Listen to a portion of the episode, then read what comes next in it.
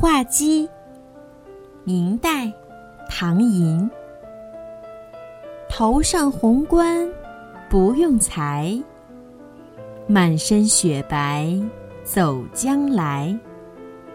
平生不敢轻言语，一叫千门万户开。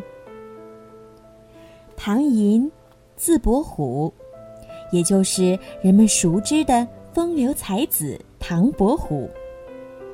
他是明代著名的诗人、画家、书法家。这首诗是他写在一幅画鸡图上的诗。前两句描写画中的鸡，鸡冠是天生的，不像人戴的帽子，当然不用裁。这样的措辞妙趣横生。满身雪白，表明画上的鸡是一只雪白的大公鸡。走将来，说明公鸡画的非常生动，好像要走过来。后两句表现作者自己的志向。表面上看，这是说公鸡报晓，千家万户都打开大门，开始一天的生活。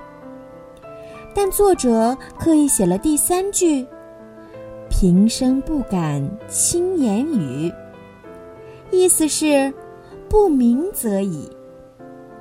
末句“一叫千门万户开”。就含有一鸣惊人的意思了。化用了成语“不鸣则已，一鸣惊人”，意思是平时并不显山露水，一下子就做出惊人的成绩。画鸡，明代，唐寅。头上红冠不用裁。